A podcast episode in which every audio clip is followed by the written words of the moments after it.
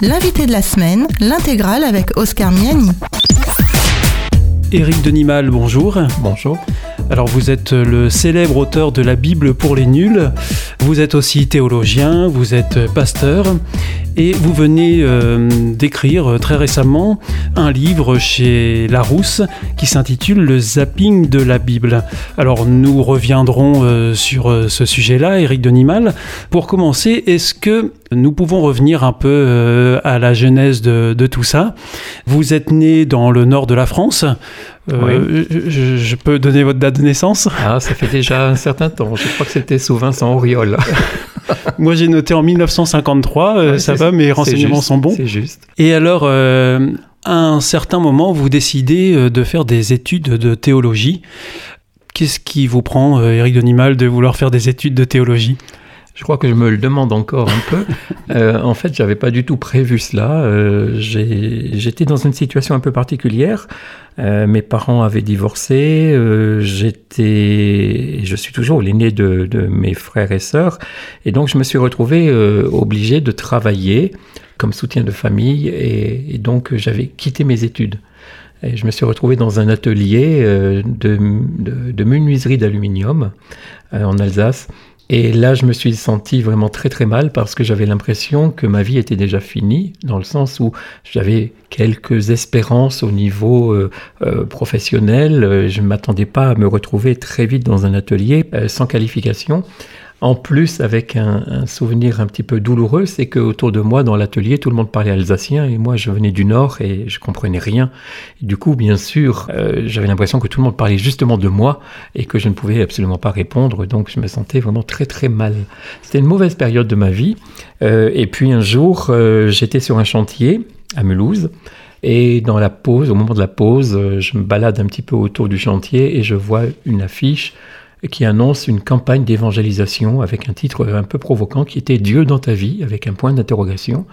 Et là, je me suis dit, oui, effectivement, Dieu dans ta vie, c'est quoi? Je trouvais que c'était très étrange qu'on puisse afficher une question comme celle-là sur 4 mètres sur 3. Ah oui, c'était Euh, une grosse Ah oui, affiche. hein. C'était pas une petite affiche. Euh, euh, On pouvait pas la rater, quoi. on pouvait pas la rater. Mhm. Et, et je me suis demandé, mais c'est quoi une campagne d'évangélisation, franchement? Alors moi, j'avais eu une petite euh, instruction religieuse. Euh, ma mère euh, est, est protestante, euh, sociologiquement, voilà, elle était protestante. Elle avait tenu à ce que ses enfants aient au moins une petite éducation à ce niveau-là. Donc euh, j'avais reçu cette éducation-là, mais, mais sans aucune vie d'église, sans aucune vie de paroisse, quoi que ce soit. Et puis je suis allé du coup écouter un message d'évangélisation donné par un prédicateur dont l'objectif était de euh, chercher des adhérents en quelque sorte. Euh, venez. Vous en euh, étiez conscient à ce moment-là? Non, en fait, en fait, j'étais complètement. euh, je n'avais pas du tout l'habitude d'entendre des choses comme cela. Euh, au début, je me disais, mais c'est pas possible, c'est de la propagande, c'est c'est quoi Oui, quand même. euh, surtout à la fin de, de- de la première intervention à laquelle j'ai assisté, il y avait un appel euh, en disant toutes les personnes qui voudraient découvrir davantage doivent s'avancer, doivent se lever, s'avancer et rencontrer des conseillers. J'avais jamais entendu un truc pareil et surtout je me disais mais il y a personne qui va se lever, quoi, c'est pas possible. Et j'ai vu des personnes se lever et aller vers les conseillers. Et là je me suis dit attends, je, je comprends rien du tout. Et vous, vous êtes levé, vous? Non, je me suis pas levé. J'ai surtout regardé autour de moi alors qu'on nous avait dit euh, vous priez, vous fermez les yeux, vous laissez. Bon, moi non, je, je sculptais tout ça. Et, euh, et, et- et quand j'ai vu une petite euh, dame un peu âgée s'avancer, je me suis dit ok d'accord. Mais quand j'ai vu un jeune qui avait à peu près le même âge que moi, qui se levait, qui s'avançait, j'ai dit ah non non c'est pas possible. Lui il doit être intelligent. Mais visiblement, ça a porté ses fruits. C'est apporter ses fruits parce qu'il y avait à peu près une dizaine de jours. Je suis allé chaque jour, chaque soir. Ah oui, quand même. Après, après mon boulot, etc., euh, je revenais sur place et à un moment donné, euh, bah, j'ai craqué parce que je me suis dit, c'est pour moi aussi, c'est pour moi Vous aussi. avez craqué, vous, vous Ah avez bah, me suis senti un appel Ce, ce- ce jour-là, je me suis avancé aussi. J'ai fait comme, j'ai pas fait comme les autres parce que ce jour-là, justement, au moment de l'appel, il y a personne qui se levait.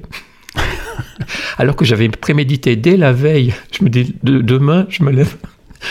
Et, euh, et, et- et finalement, je me suis, j'étais même, je m'étais même mis au premier rang euh, avec l'intention de me lever pour euh, juste me lever, faire un pas et puis être déjà devant quoi. Et, et ben c'est ce que j'ai fait ce soir-là.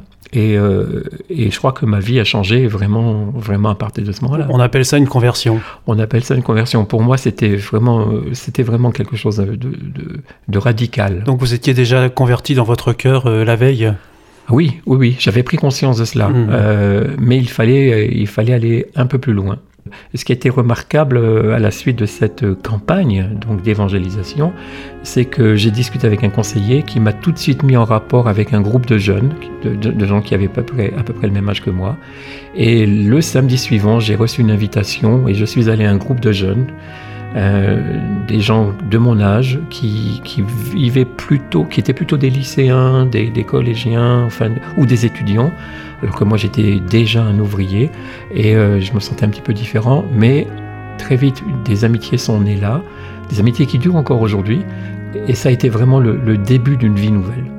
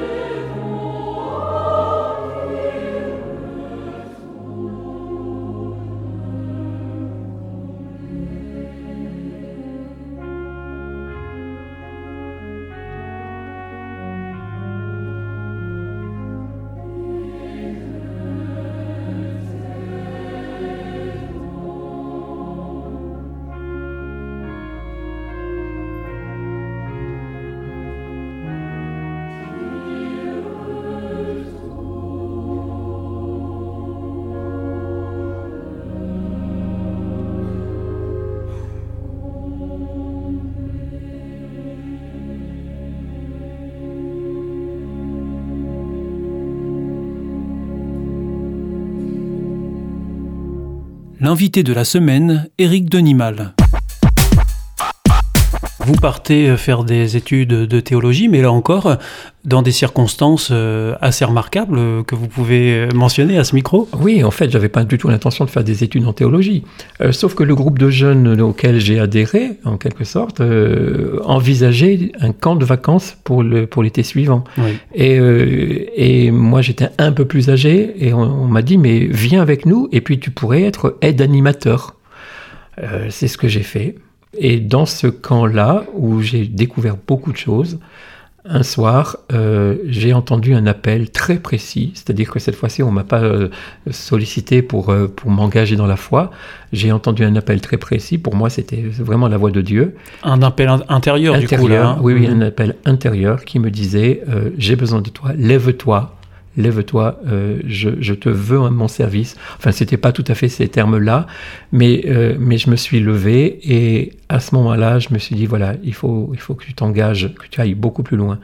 Euh, C'est-à-dire que là, pour moi, c'était aussi une nouvelle révolution.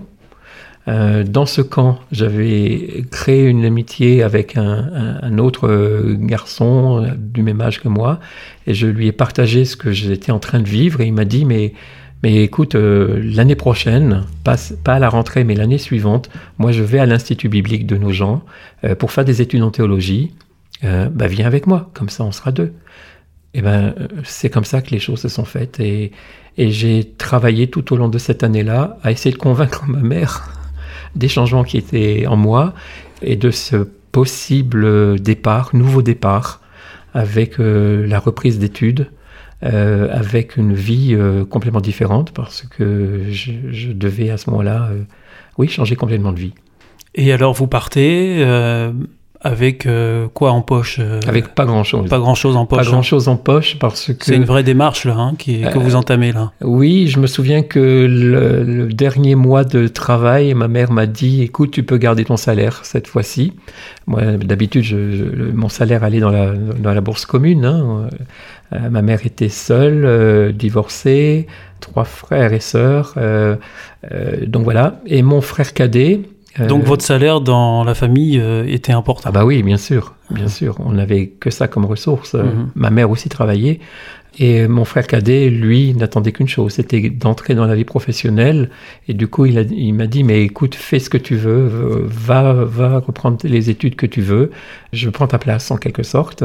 Et c'est comme ça que je me suis retrouvé à l'Institut biblique avec un seul salaire mais qui était déjà bien entamé parce que il a, du coup, comme je montais à Paris, il fallait, il me fallait d'abord une valise, il me fallait des vêtements corrects, il me fallait des chaussures neuves euh, et des choses comme ça. Et, et quand on a un petit salaire, c'est vite absorbé. Et, et alors, ça dure combien de temps, euh, cette période euh, Bah, ça à dure trois l'Institut biblique? Ça dure trois ans, Trois ans. Pendant lesquels je, je fais des découvertes incroyables au niveau biblique. Mhm. Euh, je découvre aussi un monde que je ne connais pas, tous ces amis qui sont là aussi pour les études et qui viennent de différents milieux, de différents euh, types d'églises. Moi, je venais de l'Église réformée de France.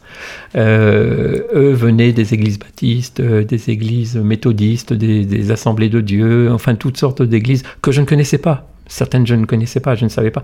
Parfois, je pensais même que c'était des sectes. Et, tout ce peuple-là euh, vit ensemble pendant trois ans euh, et on fait des découvertes incroyables au niveau de la connaissance biblique, au niveau du vivre ensemble, et puis euh, au niveau de l'expérience de la foi, parce que bah parce que j'avais pas d'argent, j'avais Mhm. pas d'argent, et que les études ça paye, Euh, enfin ça paye, non ça coûte. Ça coûte. Ça coûte. Il faut les payer. Il faut les payer. Et là, il y avait une démarche de foi de ma part, bien sûr, mais il y avait aussi une démarche de foi de la part de l'Institut biblique, hein, qui, qui était capable euh, de, de prendre en charge un étudiant qui n'avait pas les moyens de, de payer euh, ses études et sa pension, euh, grâce à des donateurs. Et donc, euh, voilà, j'ai été au bénéfice de, de- donateurs, euh, ce qui m'a permis plus tard de devenir moi-même un donateur. Et alors, donc, euh, vous devenez pasteur, mais pasteur des ondes, c'est ça? Oui, c'est vrai, parce que euh, lors de ma dernière année euh, à l'Institut, je découvre le monde de la radio. Je fais la, connaissance euh, d'une personne importante dans le monde de la radio euh, évangélique euh, de l'époque, c'est Charles Guillot, qui me sollicite pour faire quelques petites émissions, et puis progressivement, un petit peu plus. Au moment où je dois sortir de l'Institut biblique, où je ne sais pas où aller, euh, bah, j'apprends qu'il y a peut-être une place à Radio Évangile. Et donc, euh, donc voilà, je suis accueilli comme cela, euh, brusquement. À, Radio Évangile qui produit des émissions pour Radio Monte Carlo. Oui, c'est ça. ça et hein. c'est la raison pour laquelle je passe de Paris à Monaco. Je déménage et je me retrouve en principauté avec un travail que je découvre, le travail d'animateur euh, pour, pour, les, pour les émissions de radio, mais aussi euh, où j'apprends tout de, de, la technique. Donc des, des émissions de radio euh, qui ciblent un public euh, pour sensibiliser aux messages chrétiens, bibliques, hein, oui, c'est ça, ça. hein Ce sont des émissions d'évangélisation, en quelque sorte, mhm. euh, des, des émissions qui sont diffusées sur les antennes, en tout cas de RMC à l'époque, et parfois sur d'autres réseaux francophones dans le monde. Et ça, ça dure combien de temps? Ça ne dure pas très longtemps, ça dure Mhm. une année. Une année, oui. pendant laquelle j'apprends beaucoup de choses et où je découvre quand même que la radio est quelque chose de, de- de génial. J'aime beaucoup, euh, mais en même temps, euh, je me dis, mais voilà, euh, tu, tu vas annoncer l'évangile à la radio, mais tu ne rencontres pas les gens. Tu es un peu confiné quand même, protégé dans, dans- dans l'atmosphère de la radio. En principauté de Monaco, je dirais, c'est pas nécessairement le lieu le, le plus difficile à vivre. Et finalement, le, la, la prise de contact avec, euh, avec le monde, entre guillemets, euh, tu, tu ne la connais pas euh, vraiment. Mais ça va venir parce que de Monaco, vous partez à Dunkerque. Oui, alors c'est vrai que Et, là, et là, changement de décor. alors, changement de décor complet. Et là, vous allez être au contact, je crois. hein. Ah oui, oui, là c'est vraiment le contact parce que en quittant Monaco et en quittant la Méditerranée, je me retrouve avec la mer du Nord. pas la même couleur, pas la même ambiance. Et c'est un retour aux sources en même temps pour vous. Oui, c'est vrai, parce que je suis originaire du Nord, mais Ouais. pas de ce grand Nord-là de, de Dunkerque. Moi qui voulais du contact, effectivement, j'en ai parce que je travaille avec une œuvre de réinsertion sociale, une œuvre chrétienne de réinsertion sociale, et je côtoie là maintenant un public complètement différent parce que ce sont plutôt des, des SDF. Euh, des, des gens accidentés de la vie. Euh, on disait même pas SDF à l'époque, on disait clochard, Ouais. tout simplement Mhm. euh, avec des personnes qui, euh, 95% étaient alcooliques, qui vivaient des choses dramatiques, euh, dont il fallait s'occuper un petit peu, essayer de, de leur donner euh, euh, une nouvelle espérance dans la vie, leur trouver du travail, euh, les socialiser. euh, euh, c'était pas toujours évident, mais c'était un travail euh,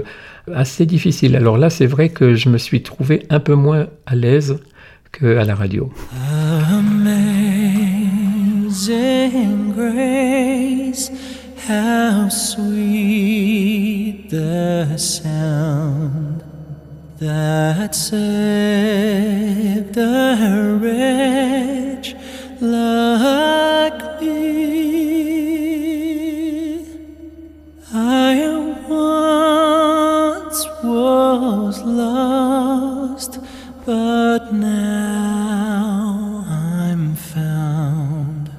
Was blind,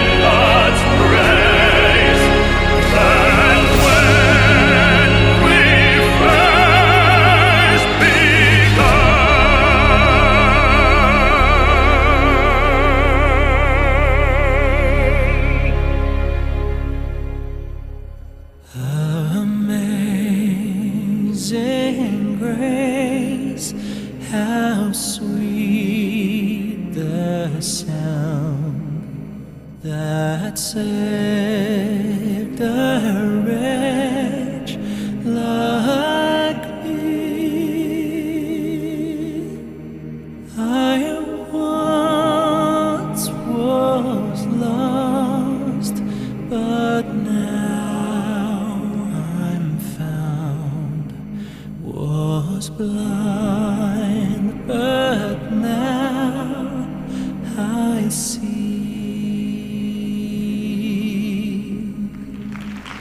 L'invité de la semaine avec Oscar Miani.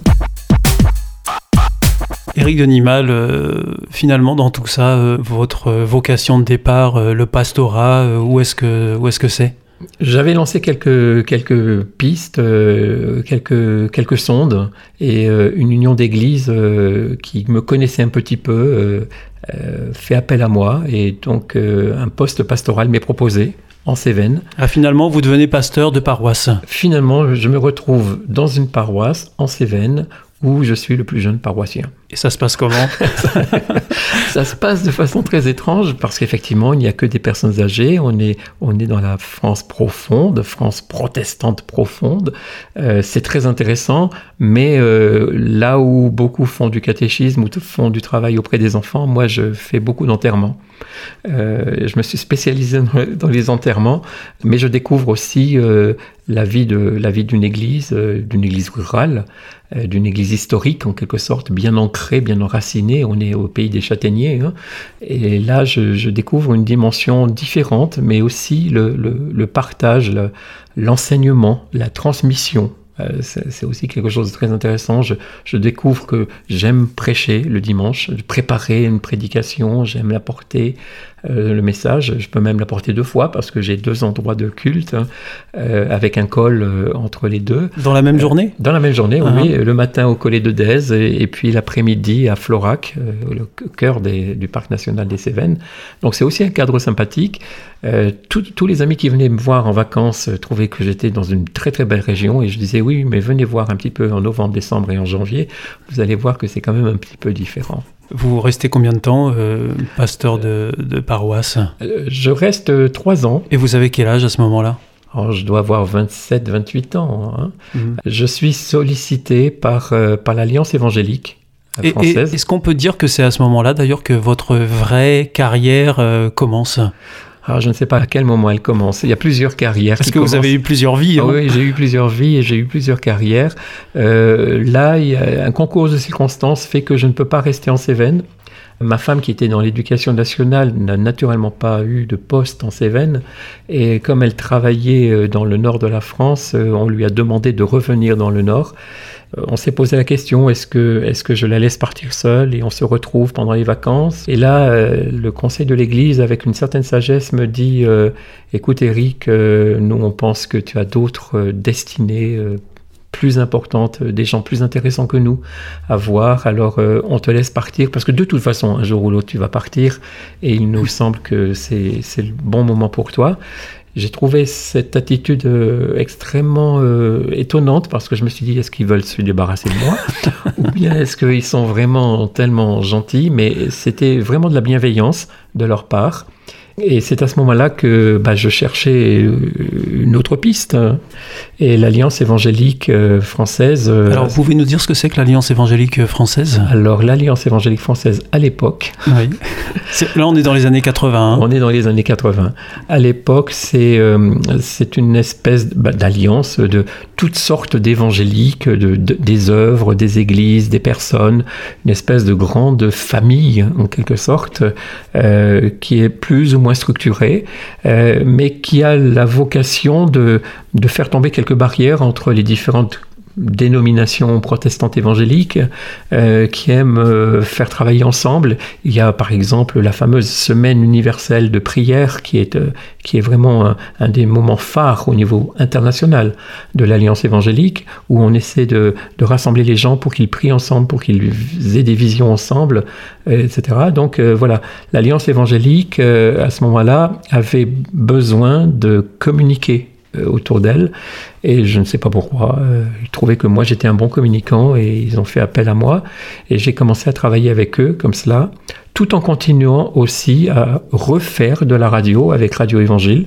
Donc je faisais euh, quelques navettes euh, euh, entre Paris, entre Monaco et, et Valence. Quand vous êtes euh, justement à la tête de la communication de euh, l'Alliance évangélique euh, française, il se passe un événement, c'est que vous êtes amené à participer à la venue de Billy Graham, le grand orateur, en France, à Bercy. Oui. Alors ça, c'était la grosse opération qui s'appelait Mi- Mission France, donc Billy Graham à Bercy.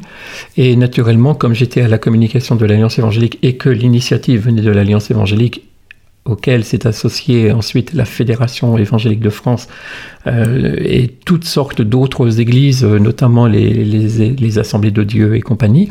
Donc un, gros projet d'évangélisation avec Billy Graham à Bercy et donc un gros travail de communication. Et là, effectivement, euh, bah, je suis déjà un petit peu en place hein, et, donc on me propulse un peu responsable de, de cette communication, de cette médiatisation de Billy Graham. Et là, je vais travailler pendant plusieurs mois en amont euh, à rencontrer des journalistes, à préparer le terrain, à faire venir Billy Graham pour des conférences de presse qui ne sont que préparatoires à, l'événement, en disant bon voilà, Billy Graham va venir à tel moment, mais on vous donne l'occasion de le rencontrer maintenant, et on organise toutes sortes de choses. Billy Graham, l'été précédent euh, de Mission France, était en vacances, par exemple, dans le midi de la France. C'est le seul endroit au monde où il était tranquille pour être en vacances, parce qu'on ne le connaissait pas. donc, voyez le problème de communication quand euh, on doit présenter quelqu'un qui n'est pas connu. Et donc, on a envoyé euh, tel ou tel journaliste rencontrer Billy Graham pendant ses vacances, avec naturellement l'accord de Billy Graham, pour prendre un déjeuner, un petit déjeuner. On, on dosait. hein, voilà. Euh, Billy Graham a ensuite été allé à, à Amsterdam pour un grand rassemblement. On a envoyé une équipe de photographes pour euh, une agence de presse photo en disant bah, il va venir à Bercy, il vous faut, il vous faut du matériel, il vous faut des, des photos, vous allez voir en situation, etc. Donc tout ça a été préparé. euh, Vous apprenez un nouveau métier, en fait. oui, j'apprends, j'apprends un métier. alors c'était de la communication, mais là je suis en prise directe avec les, avec les journalistes, avec les rédactions, avec, euh, avec, euh, je rencontre Yves Mourouzi, je rencontre, euh, je rencontre euh, euh, d'autres personnes très, importantes dans, dans, le monde de la radio, dans le monde de la télévision. euh, Patrick Poivre d'Arvor, euh, c'est quand même des personnages très importants à l'époque. Et euh, pour préparer des interviews, pour préparer des interventions sur telle chaîne de télévision, sur telle chaîne de radio. Et finalement, euh, la mayonnaise prend bien. Et l'événement de Bercy est- est- a une couverture médiatique tout à fait remarquable C'est un succès. un succès monstre. Euh, alors, ce n'est pas simplement mon travail, hein, mais en tout cas, euh, euh, voilà, les, les choses se sont bien passées. Et je me souviens très bien, hein, le lendemain de, de la première intervention de Billy Graham à Bercy, euh, Libération euh, à la une, euh, à une photo superbe de Billy Graham qui, qui prêche à Bercy, avec comme titre Bercy soit-il. C'était, assez très impressionnant. Et là, on s'était dit, ben voilà, on a, on a les médias, et, les médias sont en plus relativement positive. Donc c'était un gros, un gros succès. Et du coup, effectivement, je découvre le monde des journaux. Vous découvrez ce monde et vous-même, vous vous formez au, au journalisme hein, pendant cette période euh, à l'Alliance euh, évangélique française. Euh, ça vous amène à, à partir vers d'autres horizons et notamment vers la publication d'un hebdomadaire, le christianisme au XXe siècle. Oui. Donc là, vous changez encore une fois de casquette. Oui, je deviens le rédacteur en chef du christianisme au XXe siècle. Euh, il se trouve que justement le, le rédacteur précédent euh, part. Je le connais bien puisque je l'ai rencontré, puisqu'on est des amis, on, est de la même génération, etc. Enfin bref, euh, on, se voyait assez régulièrement. Et quand il part, euh, je, lui dis, mais si tu pars, peut-être je vais postuler à ta place. Parce qu'en plus, à l'Alliance évangélique, on a, on a, a, on a dépensé tellement d'argent qu'on n'en a plus. Euh, et donc, euh, on n'a plus d'opérations à mener. On va peut-être avoir du mal à, me payer à ne rien faire, hein, puisqu'il n'y a, plus- a plus les moyens de faire quoi que ce soit. Il nous faudra plusieurs années pour nous en remettre. Et là, donc, je, je, je suis embauché, effectivement. Je, je, je, je suis euh, embauché comme rédacteur en chef du christianisme au XXe siècle, qui est alors le plus vieil hebdomadaire de France qui s'est appelé le christianisme au XIXe siècle. Ah oui. Ah oui, oui. Enfin, je crois qu'il était né en 1870 ou quelque chose comme ça, hebdomadaire protestant.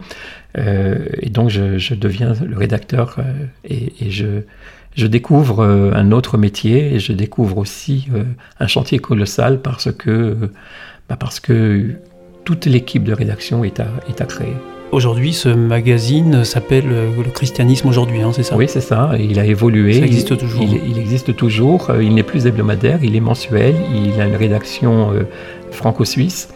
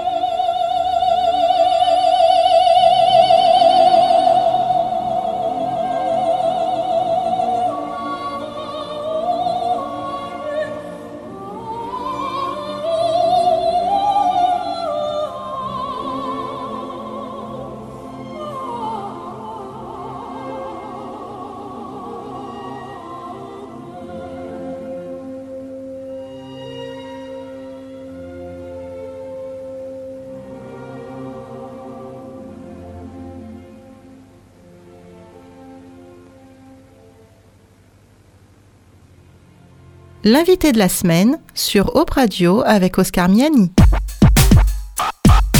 Éric Denimal, puisque euh, vous avez l'habitude de changer comme ça, euh, eh bien vous, vous partez du christianisme au XXe siècle et vous allez à la Ligue de la lecture de la Bible. Oui, euh, en 95 à peu près. 95. Euh, donc euh, 10 ans d'hebdomadaire, 10 ans de rédaction, 10 ans de mise en place d'équipe, euh, 10 ans de rencontres et puis, euh, et puis une certaine euh, lassitude peut-être aussi. euh, et, et puis surtout une invitation qui vient de la Ligue pour la lecture de la Bible, qui dit on a besoin d'un éditeur, est-ce que tu serais disponible? Et là je suis, je suis interpellé quand même de façon très précise, parce que d'une part le travail d'éditeur m'intéresse, et d'autre part la Ligue pour la lecture de la Bible qui était en Alsace euh, venait de déménager tous ses locaux, tous ses bâtiments et tous ses stocks pour s'installer à 700 mètres de chez moi, à Valence. Euh, je me suis dit, mais franchement, euh, si la montagne ne va pas à Mahomet, Mahomet va à la montagne. Et, donc, et donc là, j'accepte ce poste. Ça, ça change de, de faire les allers-retours entre Valence et Paris. hein. Ah oui, oui, oui d'un seul coup, je n'ai plus besoin de faire la navette. Et je n'ai plus qu'à faire euh, quelques centaines de mètres à pied pour aller au bureau, pour découvrir un nouveau métier, pour apprendre euh, encore un autre métier, mais avec, euh, avec un réseau important, euh, avec des habitudes de fonctionnement, avec des, oui, toutes sortes de choses, et toujours cette passion de rencontrer des gens, écrire, transmettre et publier. Alors il y a une chose dont on n'a pas parlé, mais qui vous a suivi euh, depuis euh, votre jeunesse, c'est que pendant ce temps-là, euh, vous avez toujours aimé écrire Mhm.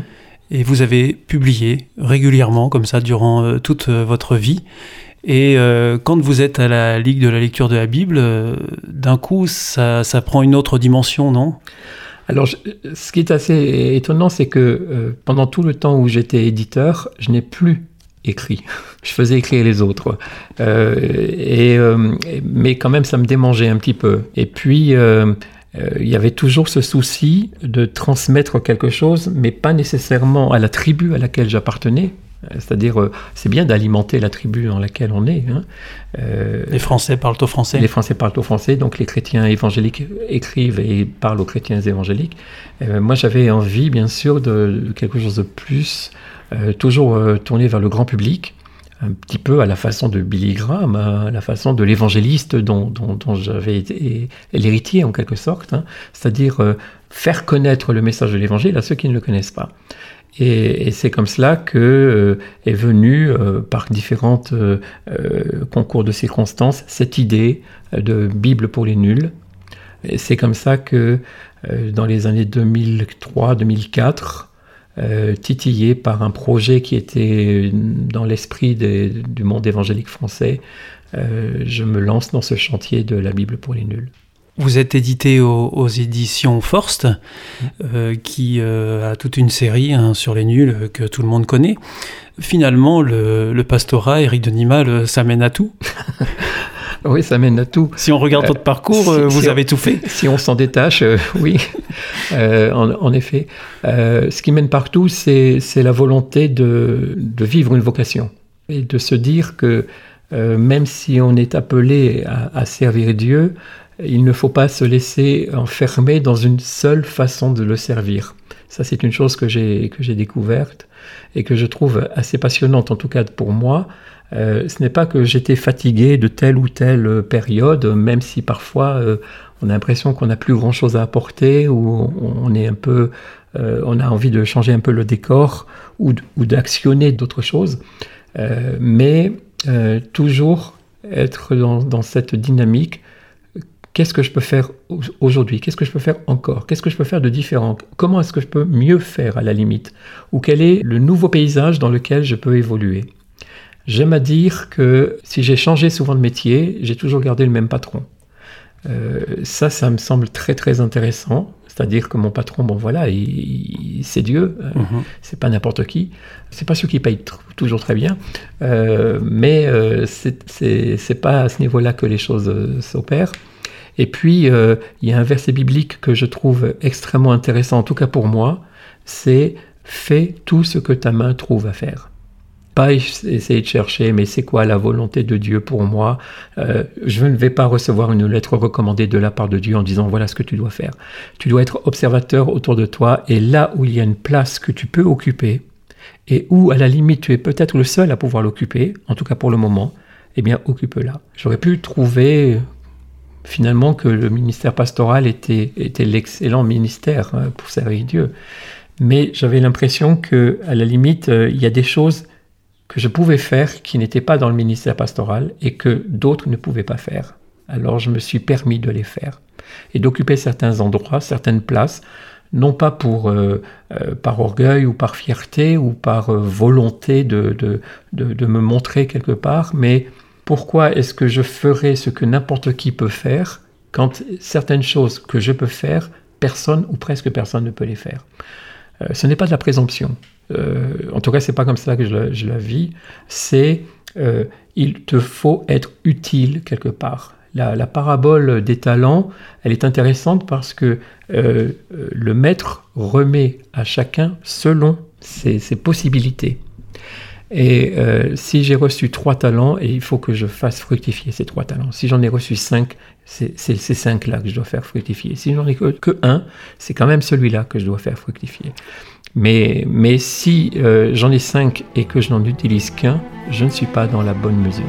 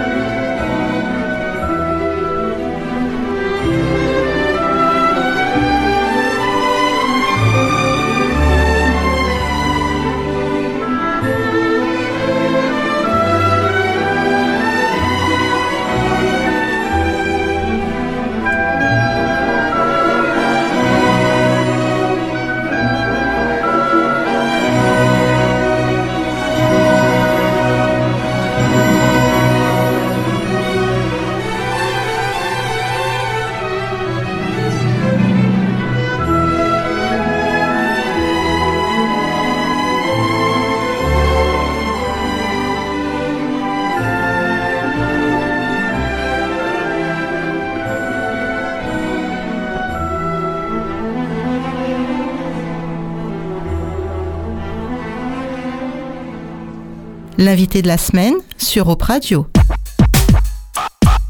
Éric Denimal, pour vous, écrire euh, la Bible pour les nuls, c'était utile? C'était une intuition, et puis euh, c'est devenu une certitude, et c'est devenu une, confirmation. Il fallait que, ce livre existe. Euh, et finalement, je suis content que ce soit moi qui l'ai fait. vu le succès de ce livre, les intuitions qui étaient de dire on doit être capable de raconter et d'expliquer la Bible pour le grand public et qu'il le comprenne et qu'il ait envie de découvrir cela, ça doit exister. Euh, voilà, la Bible pour les nuls, la première édition est sortie en 2005. Depuis, il y a eu édition, réédition, réédition, revisitation de, de l'ensemble, etc., réécriture. Vous savez à combien d'exemplaires il s'est vendu? 180 000, donc c'est énorme. Uh-huh. C'est vraiment énorme. Euh, même pour la collection pour les nuls, euh, c'est un excellent chiffre. Ah euh, pendant très longtemps, ce livre était dans les dix premiers de, de, la collection pour les nuls. Je ne sais pas où il en est aujourd'hui, mais c'est possible qu'il soit un petit peu moins. Mais en tout cas, pendant très longtemps, il était dans les dix premiers. Et même la version numérique est en premier dans, dans la vente des livres, dans, dans ce qu'on appelle la spiritualité. Éric Denimal, donc euh, voilà, la Bible pour les nuls, c'est un- une étape importante hein, dans votre, euh, je sais pas si on peut dire votre carrière, dans votre ministère plutôt. Mhm. Je pense que c'est plus adapté vu euh, la démarche dans laquelle vous vous inscrivez. Et puis là, tout récemment, au mois de mars, en- plein Covid-19, sort le zapping de la Bible aux éditions Larousse.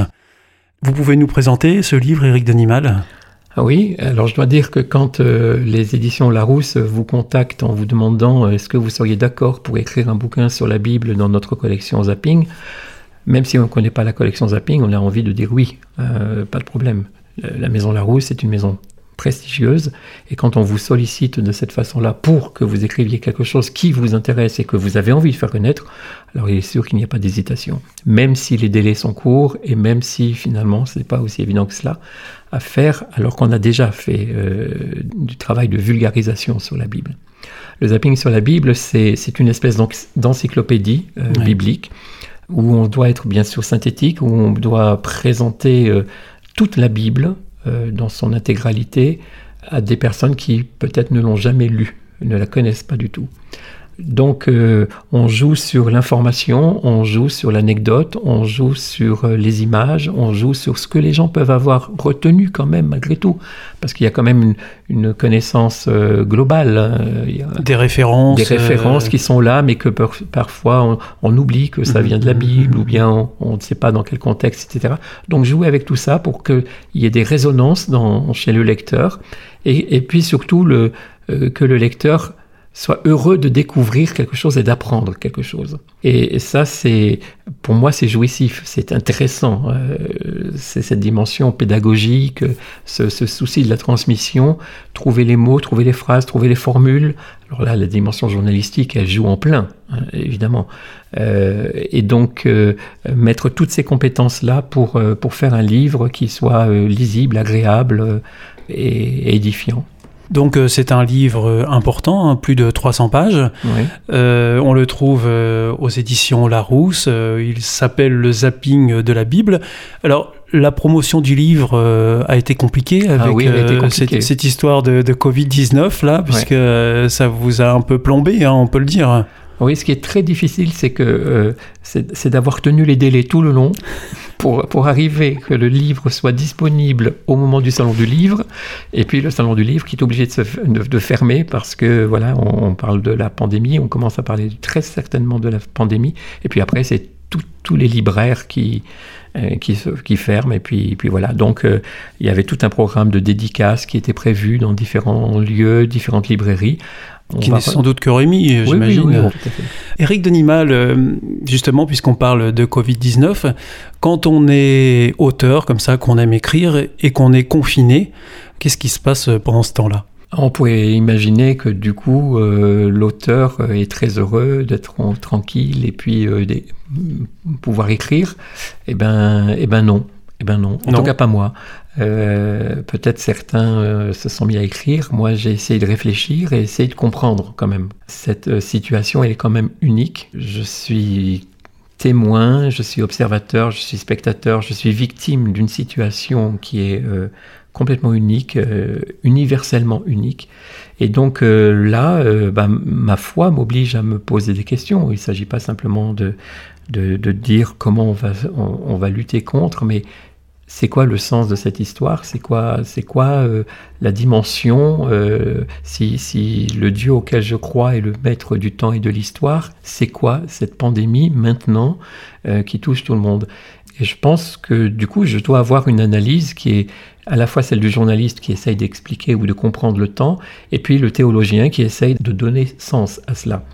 Et pour moi, il y a là un signe qu'il faut décrypter, qu'il faut essayer de comprendre, qui est peut-être un avertissement, qui est peut-être euh, un petit euh, coucou de la part de Dieu qui rappelle, euh, vous savez que j'existe et vous n'en faites rien. Euh, ce serait peut-être intéressant d'y revenir. Cette dimension-là est pour moi préoccupante et du coup, elle me renvoie à nouveau à ma mission.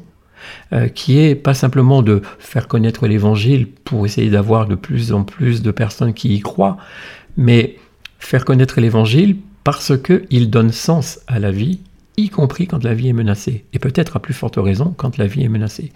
Et, ça, ça me semble très important. Euh, et là, la, dimension de, de, la personne qui veut communiquer quelque chose prend une toute autre dimension parce que moi-même, je découvre que ce que je dois communiquer est d'une importance considérable. Ce que peut-être en cours de route, j'avais un peu oublié, parce qu'il y en a qui voudraient faire adhérer à un parti ou à, ou à une philosophie, etc. Euh, bon voilà, je suis inscrit un petit peu dans la même façon, euh, dans la même veine, sauf que ce que je connais et que j'essaye de transmettre est nettement plus important qu'une philosophie ou même qu'une politique ou qu'un programme politique ou philosophique ou qu'une nouvelle mode dans laquelle on s'inscrirait. et donc là, je me dis, la vocation à laquelle tu réponds prend un sens encore différent. Et de quelle façon maintenant tu vas y répondre? Est-ce que tu vas continuer à être journaliste, éditeur, pasteur, euh, conférencier, théologien euh, ou euh, ouvrier dans, ton atelier de, menuiserie d'aluminium? Peut-être tout ça à la fois en même temps. De toute façon, on est construit de tout ce que l'on a vécu mhm. et de tout ce que l'on a encore à vivre. Merci beaucoup Eric Denimal de m'avoir accordé euh, cette interview euh, assez long, euh, riche et, ô combien intéressant. Ça a été un grand plaisir d'échanger avec vous à, ce micro et j'espère que les auditeurs aussi auront pris plaisir à, vous écouter. Le zapping de la Bible aux éditions Larousse. Vous êtes l'auteur Eric Denimal de, de, ce livre. Merci beaucoup, à bientôt. Au revoir. C'était l'invité de la semaine sur Op Radio avec Oscar Miani.